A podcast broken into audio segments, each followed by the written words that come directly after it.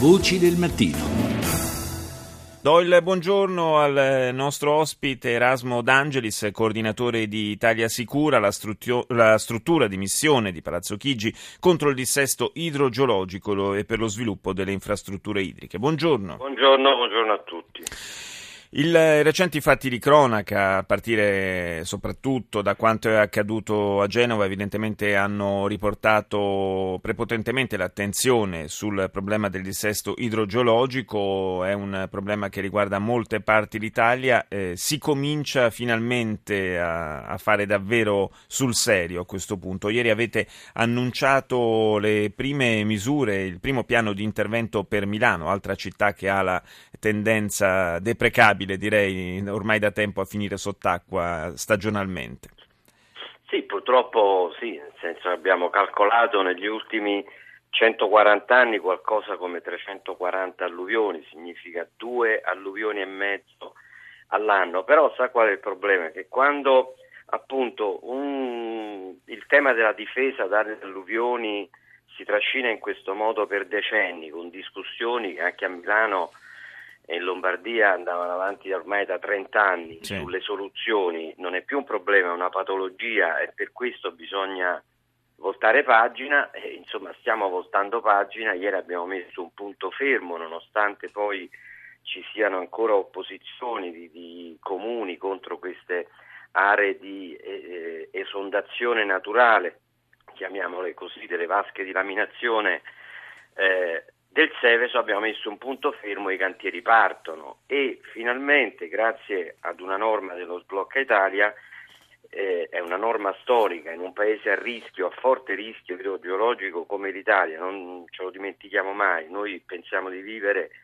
in un paese virtuale, siamo un paese a forte rischio di frane, a forte rischio di alluvioni, ecco in questo paese eh, eh, la, diciamo, dove anche l'alluvione della burocrazia in genere ha sempre bloccato opere urgenti, inderogabili che salvano vite umane, ecco questo non accadrà più, c'è una norma che prevede nel momento in cui parte un cantiere che salva vite umane, come un cantiere per il contrasto a frane o alluvioni, il cantiere non si ferma più mm. nonostante i ricorsi, quindi il ricorso eh, troverà una sua soluzione poi negli anni eh, diciamo, con i tempi della, della giustizia civile che sappiamo civile. non essere proprio fulminei da, da esatto, noi. Però, esatto, però questa è una decisione che per la prima volta fa prevalere una cosa importante, l'interesse e l'incolumità dei cittadini rispetto a alle eventuali rivendicazioni poi delle ditte soccombenti in certo. una gara. Ecco, questo è molto importante. In particolare per quanto riguarda Milano, quanti soldi sono stanziati per queste opere? Allora, per quanto riguarda Milano abbiamo un blocco di 200 milioni di investimenti, che poi è anche eh, lavoro e occupazione. Certo.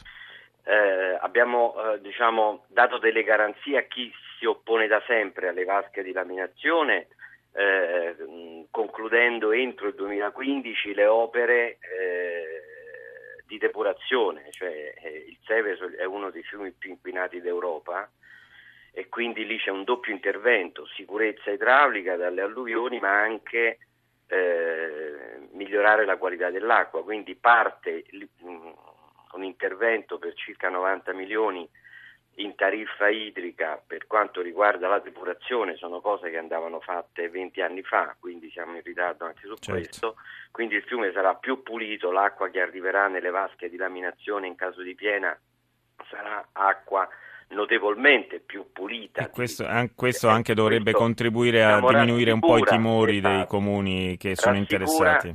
E poi abbiamo interventi per 110 milioni per quattro grandi aree di esondazione eh, che, sono quelle di Senago, Paderno Lugnano, Varedo e c'è anche poi Milano Parco Nord, perché anche Milano si fa carico non soltanto di una quota di risorse per 20 milioni, ma anche di una ampia vasca di laminazione.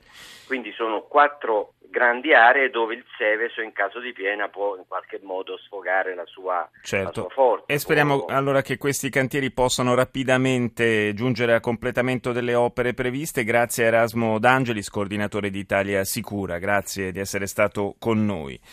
Il nostro Marco Santucci ha chiesto al consigliere dell'ANCI, l'Associazione dei Comuni Italiani, Filippo Bernocchi, quali sono le aree più a rischio nel nostro paese si fa prima a dire quali sono le situazioni che non sono a rischio in Italia. Ci sono delle regioni che sono disastrate per conto proprio, eh, pensiamo ad esempio alla Calabria, pensiamo ad esempio alla, alla stessa Liguria, anche la stessa Toscana ha delle situazioni di criticità enormi, soprattutto nelle zone montane, i piccoli comuni, laddove si è abbandonato un certo tipo eh, di coltivazione nei comuni montani, oppure laddove non si sono stati fatti investimenti sul eh, ciclo delle acque. Il sud Italia è tutto in crisi e la situazione situazione dei comuni montani che ha dato è che l'82% dei comuni italiani, quindi quasi tutti, hanno problemi di dissesto idrogeologico. Parlando di investimenti, come giudica il piano di risanamento previsto dal governo? Oramai sono abituato da circa 20 anni che mi occupo della materia ad annunci da parte del, del governo e io non entro nel merito della buona volontà di porre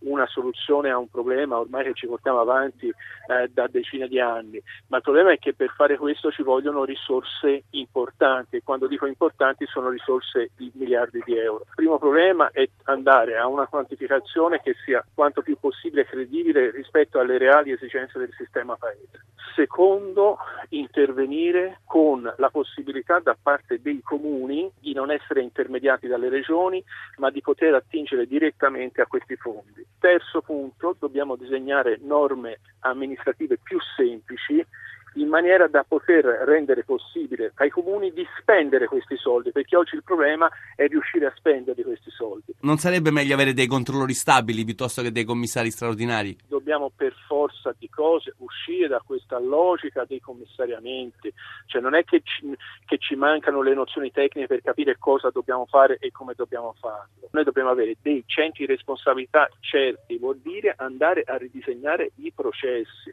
in questo sforzo di ammodernamento che sta facendo governo Renzi, secondo me questo dovrebbe essere uno dei punti. Noi dobbiamo intervenire, cioè, ognuno ha diritto di far valere i propri diritti, ma non può bloccare un'opera importante per il sistema paese, per il dissesto idrogeologico, per la sicurezza dei luoghi. Questo non è più possibile.